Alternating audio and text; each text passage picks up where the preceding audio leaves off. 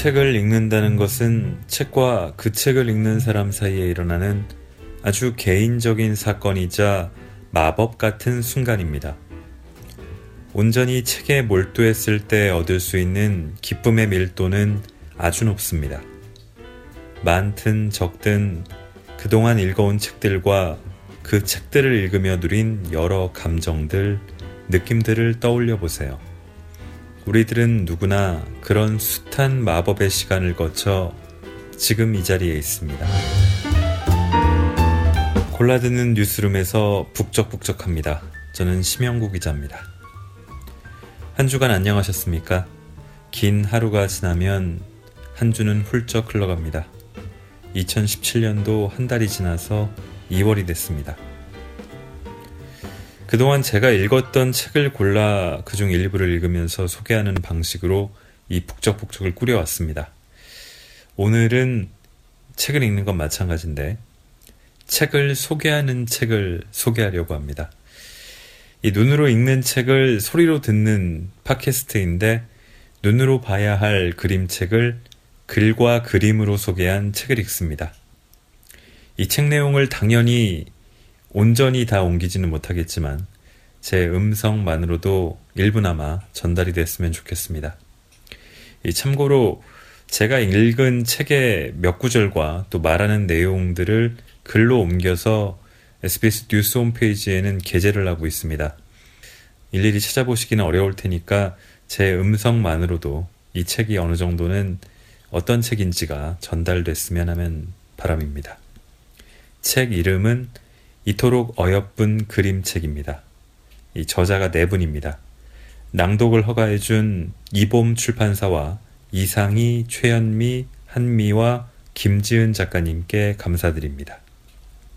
저도 사실은 그림책은 잘 읽지를 않았습니다. 뭐, 아이들이 보는 책이라고 생각해서 그런 건지, 아니면 그림책에 손이 그냥 덜 가서인지 지나치곤 했습니다. 저자들은 이런 생각에 대해서 그림책에 대한 가장 보편적인 오해라고 말합니다. 모든 사람을 위한 책이 그림책이라고 합니다. 그러고 보면은 볼 수 있다면은 읽지 않거나 못하더라도 느낄 수 있는 게 그림책일 듯도 합니다. 시인과 기자, 출판평론가, 동화작가 이렇게 4명이 모두 44권의 그림책을 앞으로도 열심히 살아갈 당신에게 추천합니다. 잊고 지낸 기쁨의 순간을 돌려드리는 그림책 이야기 중에서 종이책과 마주하는 그 순간의 기쁨을 먼저 읽겠습니다.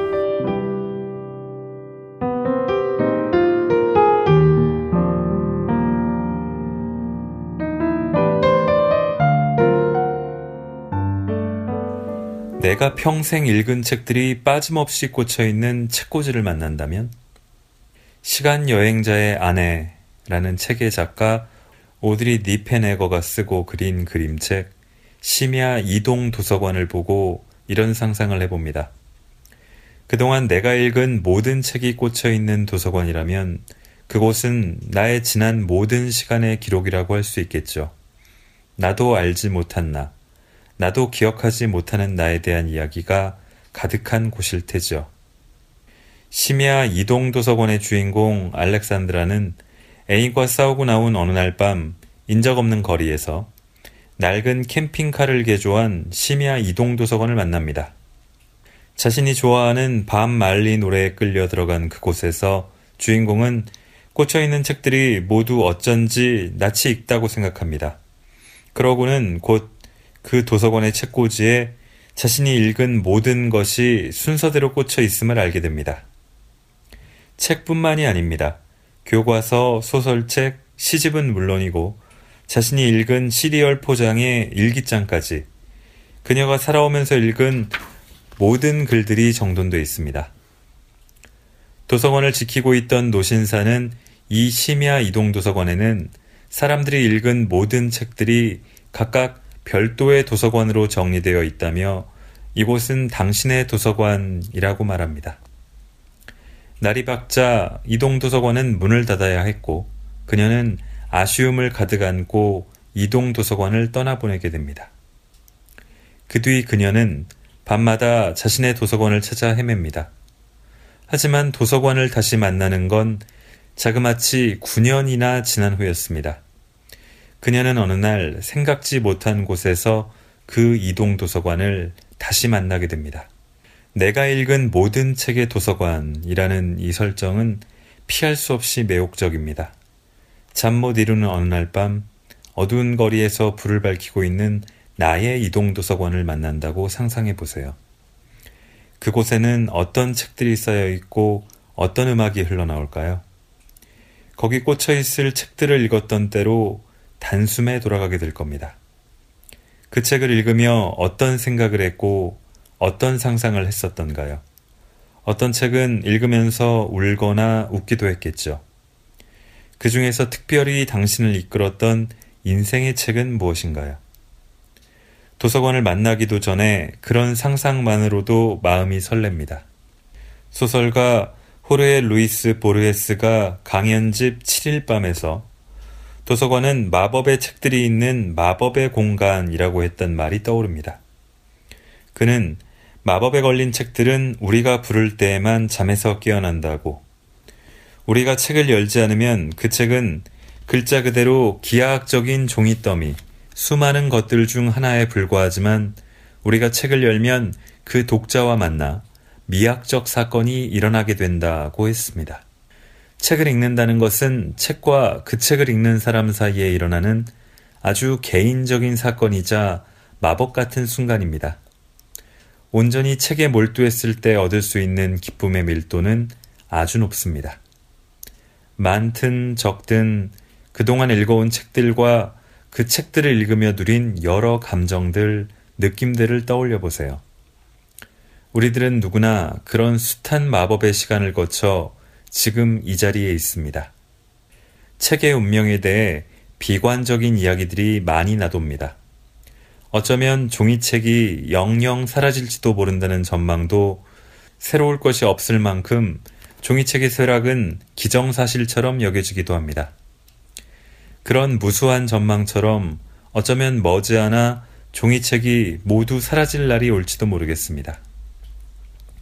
하지만 아무리 기술이 발전해서 편리함과 휴대성이 좋아진다고 해도 저는 종이책이 사라진 세상이 오기를 바라지 않습니다. 책이라면 역시 종이책이 제일 좋습니다.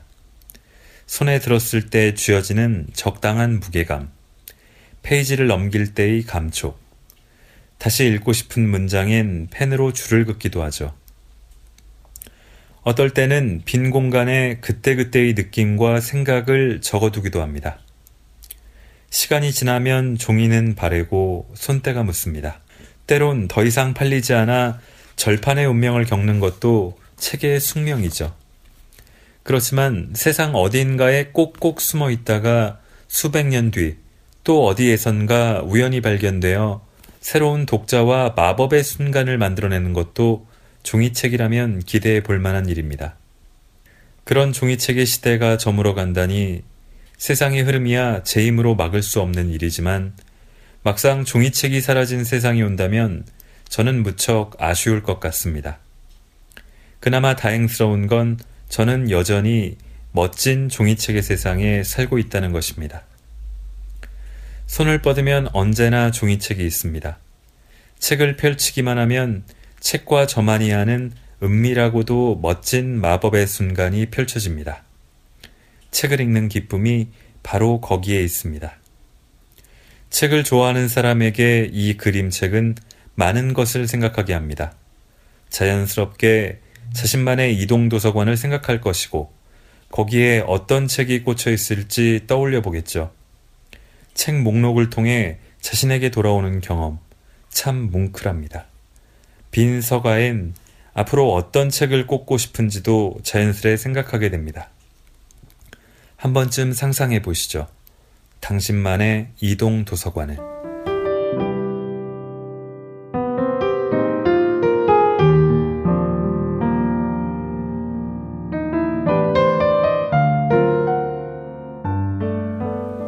내가 읽은 모든 책의 도서관. 저 또한 저 설정에 홀딱 반했습니다. 이 책을 읽으면서 여러 좋은 글들이 있었지만 가장 제 마음에는 와닿았던 글이었던 것 같습니다. 어려서 종종 했던 상상 중에 읽고 싶은 책들이 가득한 이동 버스 같은 걸 만들고 또 거기서 먹고 자고 책을 보면서 살면 참 재밌겠다. 그런 상상이 있었는데 이 그림책은 그런 상상에 어, 나만의 도서관이 등장합니다. 그래서 저는 오 하면서 읽었습니다. 그런 걸 보면은 저는 책과 관련된 이 팟캐스트를 비롯해서 뭐라도 할 운명이 아니었을까 하는 망상도 해봅니다.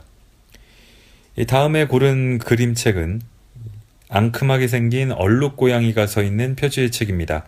그 글에서 소개하는 책의 제목은 백만 번 산 고양이. 그 글의 제목은 사랑하지 않았다면 백만 번을 살아도 산 것이 아닙니다. 입니다.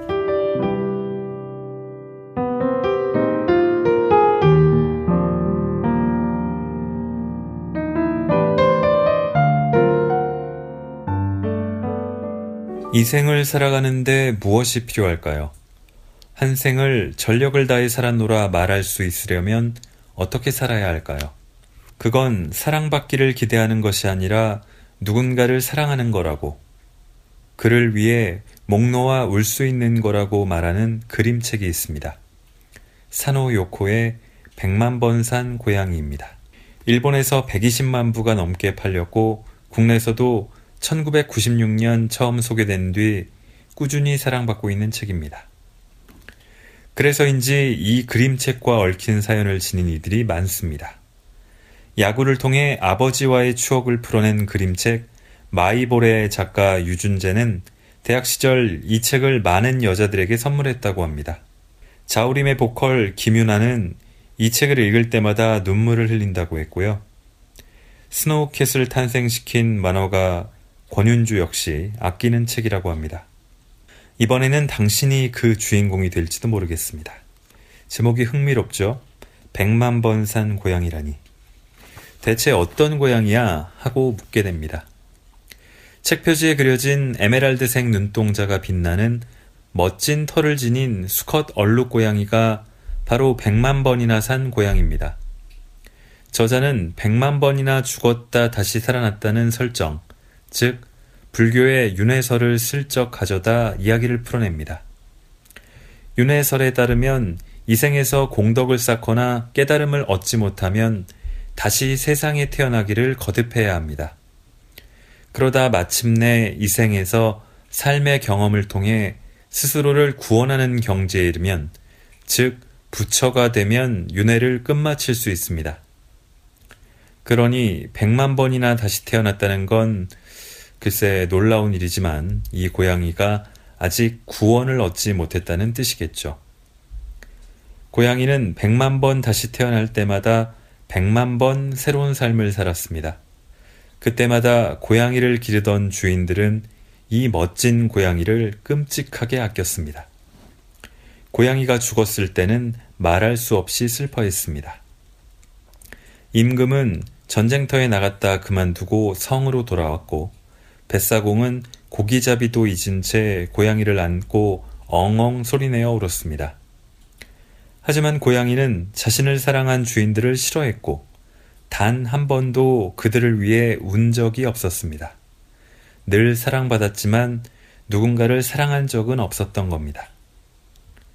고양이는 또다시 태어났습니다. 이번에는 도둑 고양이가 되었죠.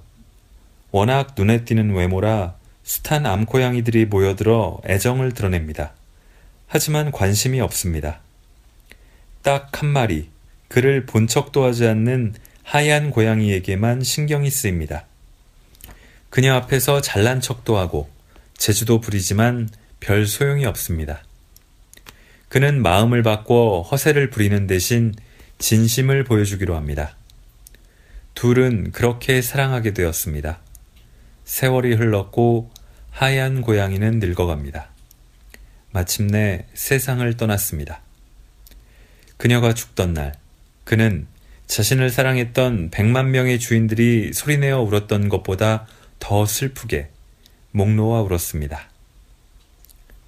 한 번도 누군가를 위해 울지 않았던 그는 사랑하는 이를 위해 백만 번이나 울었습니다.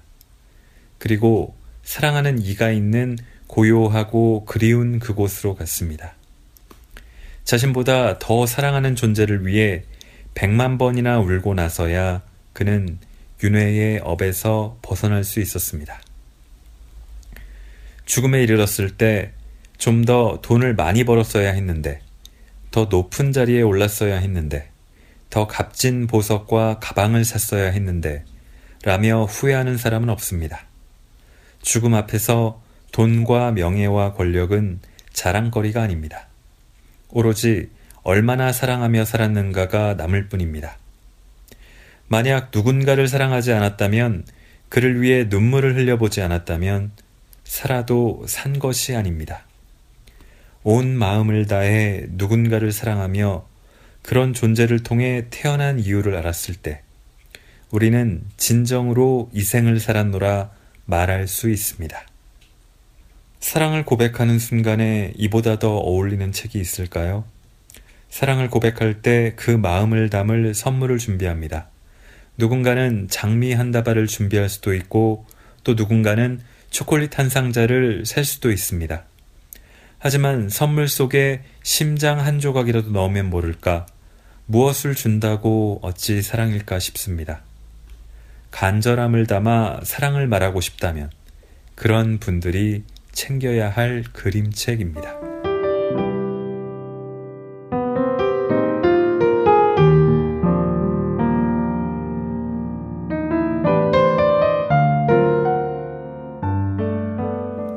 몇 달이나 기다려서 원하는 것을 얻게 되는 그 순간이 온다면 얼마나 기쁠까요?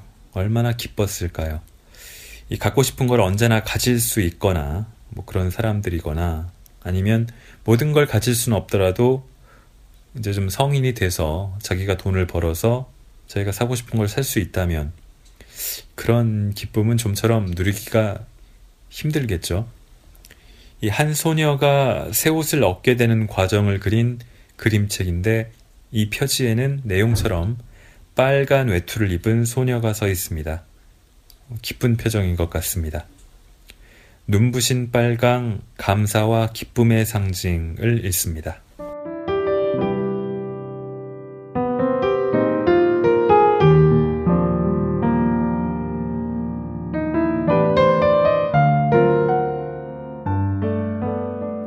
거울 앞에서 자기 모습을 바라보는 안나. 몇 달 동안이나 끈기 있게 기다려 마침내 새 외투를 입은 순간입니다.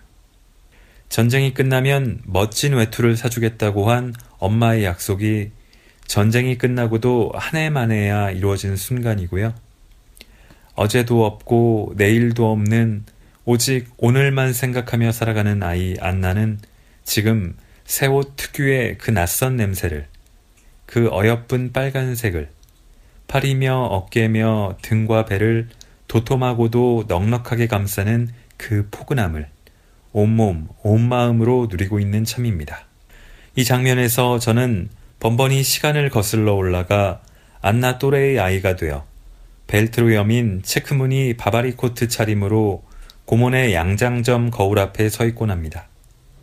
생애 최초의 바바리 코트를 입고 흠흠 새옷 냄새를 맡아보던 모습. 한 팔을 들어 다른 팔의 소매뿌리를 살짝 쓸어보던 모습. 벨트를 좀 더 조였다가 풀어보던 모습. 목을 쑥 빼었다가 어깨를 조금 으쓱해 보이던 모습. 어색해 보이기도 근사해 보이기도 하는 자기를 수줍고도 자랑스레 바라보던 모습이 거기에 비칩니다. 새 옷을 입는 일은 특별한 일상사예요. 새로운 사물이나 존재와 관계 맺을 때의 설레임과 기쁨뿐만 아니라 그것이 오늘 이 순간 내 앞에 출현하기까지의 내력을 돌이켜보게 하지요. 그러나 안나가 빨간 새외투를 입는 순간의 기쁨에는 그저 새 옷 한 벌을 장만한 흥분 이상의 드라마가 있습니다. 초등학교 교사 출신 작가 해리엣 지퍼트가 글을 쓰고 홀로코스트를 피해 미국으로 망명한 폴란드 출신 일러스트레이터 아니타 로벨이 작업한 이 그림책은 잉게보르크 슈라프트 호프만의 어린 시절 실화를 바탕으로 하고 있습니다. 실제 일어난 일을 바탕으로 하고 있는데다가 홀로코스트를 피해 미국으로 망명한 그림 작가의 경험이 녹아있기 때문인지 이 책에는 제2차 세계대전 직후의 궁핍한 시공간이 생생하게 재현되어 있습니다. 하지만 이야기는 스산하고 척박한 상황을 재현하는 데 그치지 않고 한 소녀가 새 옷을 만나는 과정이 따스하게 펼쳐집니다. 읽을 때마다 감탄하게 되는 감동적인 명작이죠. 외투를 새로 사줄게. 돈도 상점도 없는 전쟁 폐허에서의 겨울. 어린 딸 안나에게 우중충하게 낡고 작은 코트를 입히며 엄마가 한 그 약속은 누구도 쉬이 이룰 수 없는 소망입니다. 하지만 엄마는 지혜와 정성을 다해 한 걸음 한 걸음 나아가요. 금시계와 양털을 바꾸고 램프와 물레질 삭스를 바꾸고 성유성 목걸이로 길쌈 삭스를 바꾸고 도자기 주전자와 재봉 삭스를 바꾸는 물물 교환의 이 대장정에는 기계 산업에 의한 대량 생산 공산품을 소비하는 현실에서 경험할 수 없는 진귀한 장면들이 반짝입니다. 엄마와 안나가 한 사람 한 사람 농부며 장인들을 찾아가 인사를 건네며 새 옷이 필요한 사연을 이야기하는 모습. 안나가 자기 옷에 필요한 털을 내어줄 양들을 찾아가 깨끗한 풀을 먹이고 크리스마스 색종이 목걸이를 걸어주며 껴안아주는 모습. 빨간색 외투를 만들기 위해 안나와 엄마가 산딸기를 따모으는 모습. 그것을 끓여서 털실을 손수 빨갛게 물들이는 장면. 재봉사 아저씨가 안나의 외투를 만들게 되어서 무척 기쁘다고 말하는 모습. 그리고 안나를 위한 빨간 외투 만들기에 참여한 이들이 모두 모여 즐기는 파티 장면들은 아라리 보배로운 구슬 같습니다. 그럼에도 이 그림책의 가장 감동적인 지점은 안나가 농장의 양들을 찾아가서 털을 줘서 고맙다고 인사하는 마지막 장면이죠. 안나의 이 순정한 감사는 양들뿐만 아니라 전쟁 폐허 속에서 새 외투를 장만해준 엄마와 이웃들, 나아가 세상에 대해 바치는 헌사로 읽혀요. 하얀 양떼 속에서 선명하게 도드라지는 안나의 따스하고 빨간 외투. 저는 이것을 볼 때마다 안나의 마음속에 차오르는 감사와 기쁨이 저절로 느껴집니다. 빨간 외투는 바로 그것의 상징이죠. 미국 마이애미 대학교 심리학 교수 마이클 맥클로우에 의하면 우리가 감사를 하는 순간 뇌를 재설정, 리셋하는 효과를 얻게 된다고 합니다. 감사의 기쁨이 사랑과 공감의 긍정적 감정을 느끼는 뇌 좌측의 전전두 피지를 활성화시키면서 승리감과 다름없는 행복감을 불러일으킨다고요.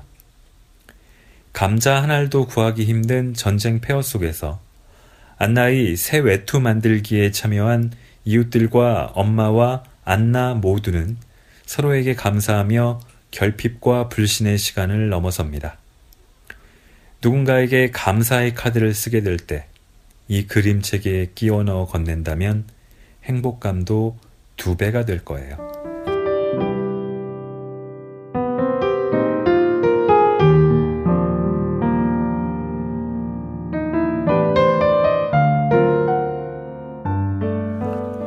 책에는 그림책 소개 외에도 그림책을 이렇게 즐기라는 그림책 보는 팁과 관련된 글들도 몇 개가 실려 있습니다. 그 중에 구석구석 감춰둔 그림책의 은밀한 이야기라는 글을 읽어보겠습니다. 그림책은 골목과 대문과 마당이 있는 한 채의 작은 집과 같습니다. 평면 위에 펼치는 예술이지만 잘 지은 그림책에서는 견고한 실물의 입체적 느낌이 납니다. 그림책의 이야기는 글과 그림이 함께 만듭니다. 그림을 가리고 글을 보면 이야기를 제대로 이해할 수 없고 어떤 책은 글자 없이 그림만으로 이야기를 엮어가기도 합니다. 글자가 없는 그림책에서 인물들의 대화와 작가의 목소리는 그림 속에 숨겨져 있습니다. 마치 숲속의 비밀의 오솔길이 기와 지붕 안쪽에 촘촘한 뼈대가 버티고 있는 것처럼 보이지 않는 글이, 그림이 꾸려가는 이야기를 지탱해주고 있는 것이죠. 그뿐만 아닙니다. 책을 구성하는 종이의 질감과 두께, 낱장의 종이를 묶고 펼치는 방법, 필요한 부분을 자르고 반짝거림을 더하고 구멍을 내어서 만드는 출판 제작의 여러 가지 후가공 과정까지 마쳤을 때 비로소 그림책이라는 한 권의 집이 완성됩니다. 따라서 그림책은 쓴다, 그린다고 하지 않고 만든다고 합니다. 대부분의 책은 읽는다고 말하지만 그림책의 공간 안에는 단순한 읽기와 보기를 넘어서는 종합적 예술 경험과 출판의 전문 노하우가 담겨 있습니다. 멋진 집에 처음으로 초대받았을 때 우리가 어떻게 그 집에 들어가는지 생각해 보세요. 그림책을 잘 읽는 방법은 이와 비슷합니다. 그림책의 표지는 대문과 같습니다. 책등을 가운데 두고 앞표지와 뒷표지를 펼쳐보세요. 하나의 그림으로 연결되어 있다면 큰 대문이 있는 집입니다. 이수지의 검은 새의 경우 앞표지와 뒷표지를 잇는 압도적인 비행 장면이 등장합니다. 펼쳐서 보지 않으면 무심코 지나칠 수 있는 아름다운 장면입니다. 앞표지와 뒷표지가 두 개의 장면으로 나뉘어 있다면 입구와 출구가 다른 두 개의 문이 있는 집으로 생각하면 됩니다. 표지는 대개 이야기의 전체적인 인상을 보여주는 편이지만 거기서부터 바로 이야기를 시작하는 그림책도 있습니다. 백희나의 어제 저녁은 표지에서부터 글이 등장합니다. 이 그림책은 아코디언처럼 펼쳐서 읽는 방식으로 구성되어 있어서 표지가 곧 본문 첫 장면입니다. 표지를 해석하면서 이야기를 읽기 시작하는 것은 새 집을 방문할 때 주변 골목과 대문, 들어가는 입구를 잘 살펴보면서 들어가는 것과 비슷한 일입니다. 책을 펼치면 처음 만나는 것은 면지입니다. 면지는 딱딱한 표지와 부드러운 속지를 잇는 단단하게 풀칠이 된 부분입니다. 앞면지와 뒷면지가 있는데 단색의 간단한 면지도 있지만 요즘은 그림이 그려진 면지가 많습니다. 면지는 대문을 지나 건물로 들어가는 작은 뜰인 셈입니다. 그림이 없다면 면지의 색이나 그림은 이 책이 앞으로 보여주게 될 이야기의 분위기나 단서를 상징합니다. 아는 형의 가방엔 뭐가 있을까에는 앞으로 책에 나올 저마다 다른 가방에 실루엣이 그려져 있습니다. 이자벨 미뉴스 마르틴스의 아무도 지나가지 마에는 작품 속에서 멋진 시위를 벌이게 될 군중들이 한 명 한명 자신의 이름을 걸고 등장을 예고합니다. 앞 면지가 예고편이라면 뒷 면지는 크레딧이나 보너스 트랙과 비슷합니다. 전미화의 그림책 미영이의 뒷면지는 미영이가 엄마와 귀가 버스를 기다리는 장면인데 이 책을 읽은 독자라면 가장 궁금해하는 강아지의 동행 여부도 여기서 알 수 있습니다. 뒷면지를 읽지 않고 책을 덮은 독자는 영영 그 궁금증을 풀지 못하겠죠. 김동성의 엄마 마중은 원작인 이태준 선생의 글에 없는 확장된 속편을 뒷면지에 담아놓아 화제가 되기도 했습니다. 이 그림책을 읽는 분이라면 반드시 뒷면지에서 빨간 막대 사탕을 찾아보시기 바랍니다. 그런가 하면 그림책의 현관문은 속표지입니다. 고전적으로 속표지는 판권면을 왼쪽에 두고 배치되었으며 다시 한번 책의 제목과 작가의 이름을 환기시키는 장치였습니다.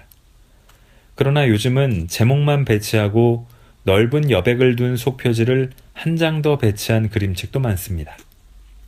현관에 중문을 두어 집에 들어가는 사람의 공간적 느낌을 조절하는 것과 비슷한 방법입니다. 제목은 책 전체를 하나로 상징하는 것이나 다름이 없기 때문에 본문을 읽기 전에 넉넉한 여백을 누리면서 제목의 의미에 잠시 집중해 보는 것도 좋은 그림책 읽기 방법입니다. 최대한 능동적으로 더 많이 상상하면 할수록 그림책은 예기치 않은 즐거움과 새로운 의미를 가져다 줄 것입니다. 요즘은 책 등이나 책 등의 반대편에 의미를 숨겨두기도 합니다. 전주영의 노란 달이 뜰 거야의 책 등을 보면 작은 나비가 그려져 있습니다. 이 나비는 글자가 적고 그림이 많은 이 그림책을 이해하는 중요한 열쇠입니다. 구세 사나에의 우리 비밀 기지로 놀러와의 책 등에는 두 사람의 주인공이 일찌감치 자신의 캐릭터를 보여주면서 등장합니다. 안녕달의 수박 수영장을 읽을 때는 반드시 책 등의 반대편을 살펴보세요. 수박처럼 붉은색으로 후가공을 한 먹음직스러운 모습이 나타납니다. 이 그림책의 면지는 수박 껍질 같은 초록색이기 때문에 한 입 시원하게 베어무는 기분으로 책 읽기를 시작해도 좋습니다. 그림책의 공간을 이해하는 일은 그림책 읽기라는 신비스러운 여행의 출발입니다. 표지와 면지, 속표지, 만듦새의 비밀을 살펴보면서 작가가 지은 그림책이라는 집에 더 깊고 놀라운 지점까지 문을 두드려 보시길 바랍니다.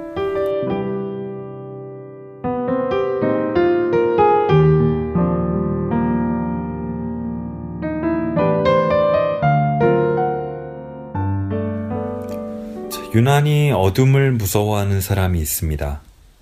로 시작하는 그림책 이야기를 마지막으로 읽으려 합니다. 저 또한 유난히 어둠을 무서워하는 사람과 함께 사는지라 지금 바로 생각을 바꾸는 스위치를 켜세요. 라는 이 글을 읽어주고 싶습니다. 제가 오늘 읽는 이 글 4편은 이 책의 저자 4명이 쓴 각각의 글들 중에서 한 편씩을 고른 겁니다. 조금씩 차이가 좀 있어요.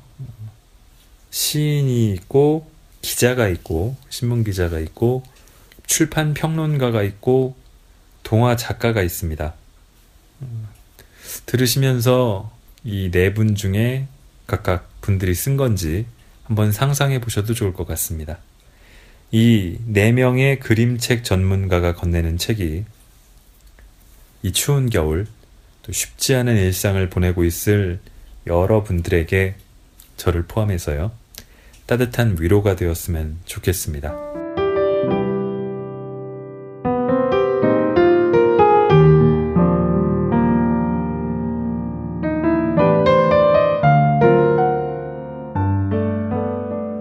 유난히 어둠을 무서워하는 사람이 있습니다. 불 꺼진 방의 정막이 불안하게 느껴져서 잠자리에 누운 뒤에도 손 닿는 곳에 전등 스위치가 없으면 잠을 못 이루기도 합니다. 불 켜는 리모컨을 곁에 두거나 밤새 불을 켜놓는 사람도 있습니다. 밤새 가로등을 켜둔 자리에서는 나무가 충분히 자라지 못하듯 이 어둠 속에 숨는 시간이 없으면 몸과 마음이 편히 쉬지 못한다는 걸 우리는 물론 잘 알고 있습니다. 하지만 어려서부터 어둠은 위험하다. 어두운 곳에는 절대 가지 마라는 반복된 경고를 많이 듣고 자란 까닭에 그 불안을 이기기가 쉽지 않습니다. 밤을 켜는 아이는 어둠을 두려워하는 사람을 차분하게 다독이면서 마음의 변화를 이끌어내주는 그림책입니다. 이 책에 나오는 소녀는 밤을 너무 무서워해서 어둑어둑해지기만 하면 온 집안을 돌아다니며 전등불을 켭니다. 다락방 꼭대기까지 구석구석 불을 켜고 계단을 내려오던 아이는 어느 날 밤 낯선 소녀와 마주칩니다. 이 소녀는 자신이 바로 어둠이라고 소개하면서 남자아이의 손목을 친근하게 당기며 밤을 켜보라고 권합니다. 소녀의 말대로 불을 끔으로써 밤을 켰더니 뒷마당에서 동네 아이들의 신나는 목소리가 들려옵니다. 아직 밤의 소리에 익숙하지 않은 아이는 여전히 두려움을 갖고 있지만 상냥한 어둠은 말끔하게 그 두려움을 없애줍니다. 이 그림책의 원작자 레이 브래드베리는 화성 연대기와 화씨 451 등의 작품으로 잘 알려진 과학소설의 거장입니다. 그는 우리가 잘 알지 못하는 과학적 세계의 이면을 서정적인 문체로 조명했습니다. 레이 브래드베리의 팬이라면 그의 희귀한 작업에 속하는 이 그림책은 가치 있는 소장 목록이 될 것입니다. 더불어 리오 딜런과 다이앤 딜런 부부의 그림은 우리가 왜 밤을 사랑할 수밖에 없는지를 시각적으로 탁월하게 설득합니다. 밤의 매력은 우리를 수많은 착각으로 데려가는 혼돈과 모호함에 있습니다. 이 책의 그림을 그린 딜런 부부는 이 책에 특별히 애셔에게 헌정한다는 말을 붙여두고 있습니다. 애셔는 네덜란드의 유명한 판화가입니다. 그는 기하학적 원리와 수학적 개념을 토대로 2차원의 평면 위에 3차원 공간을 표현하는 작가로 유명합니다. 평면의 규칙적 분할에 의한 무한한 공간의 확장과 순환, 그리고 대립이 작품의 중심을 이루며 모호한 시각적 환영 속에 사실과 상징, 시각과 개념 사이의 관계를 다룬 것이 작품의 특징입니다. 딜런 부부는 그 밤의 아름다움을 표현하기 위해서 초현실주의 화가 애셔로부터 이 세계에서는 불가능한 이미지에 대한 아이디어를 빌려왔습니다. 주인공 소녀는 중력과 무관한 방향으로 끝없이 이어지는 계단을 걷고 위, 아래, 좌우의 방향이 뒤섞인 공간에서 밤의 어둠을 바라봅니다. 그동안 가졌던 끝을 알 수 없는 공포에서 벗어나 다른 세계를 보게 되는 이 장면에서 우리는 불가능할 것 같았던 어둠과의 친교가 거짓말처럼 이루어지는 것을 경험하게 됩니다. 리오 딜런과 다이앤 딜런은 그림책 야산티족 대 줄루족 아프리카 전설과 모기는 왜 귓가에서 윙윙거릴까? 에서 부드럽고 검은 피부를 가진 아름다운 주인공을 내세운 바 있습니다. 밤을 켜는 아이에서도 주인공을 도와주는 천사 같은 어둠을 검은 피부의 소녀로 그렸습니다. 그런 점에서 이 그림책은 세상이 하얀 존재만으로 채워져 있는 줄 알았던 소년이 검은 세계의 아름다움을 발견하는 이야기로 읽을 수도 있습니다. 그렇게 보면 이 책은 어둠으로 대표되는 검은 것에 대한 세상 사람들의 편견과 두려움에 대해 의문을 던지는 거대하고 아름다운 은유입니다. 밤에 스위치를 켠 아이는 새로운 밤의 매력 속에서 예전과 다른 삶을 시작하게 되었습니다. 소녀는 이제 날마다 밤을 켜고 어둠 속에서 또래 아이들과 함께 달립니다. 나를 끈질기게 괴롭히던 두려움은 아무렇지도 않은 듯이 날려버릴 수 있습니다. 그때 생각의 방향을 돌리는 스위치를 누르는 것은 나의 몫입니다. 우리는 각자 어떤 두려움 앞에 서 있을까요? 지금 나는 그 두려움으로부터 벗어나 반대편으로 가는 스위치를 누를 수 있을까요? 그동안 지니고 있던 생각을 바꾸는 용기를 조금만 내본다면 우리 앞에는 다른 세계가 펼쳐질 수도 있을 것입니다. 우리를 두렵게 하는 것은 어둠뿐만이 아닙니다. 불면의 원인은 곳곳에 있고 커다란 방향 전환을 앞두면 누구나 가슴이 울렁거리는 것을 경험합니다. 삶의 큰 방향을 바꾸어야 하는 순간과 마주하고 있다면 이 책을 권합니다. 이 그림책은 당신의 선택이 생각보다 훌륭한 것일 수 있다고 미리 두려워하지 말고 용기 있게 결정하라고 격려해 줄 것입니다.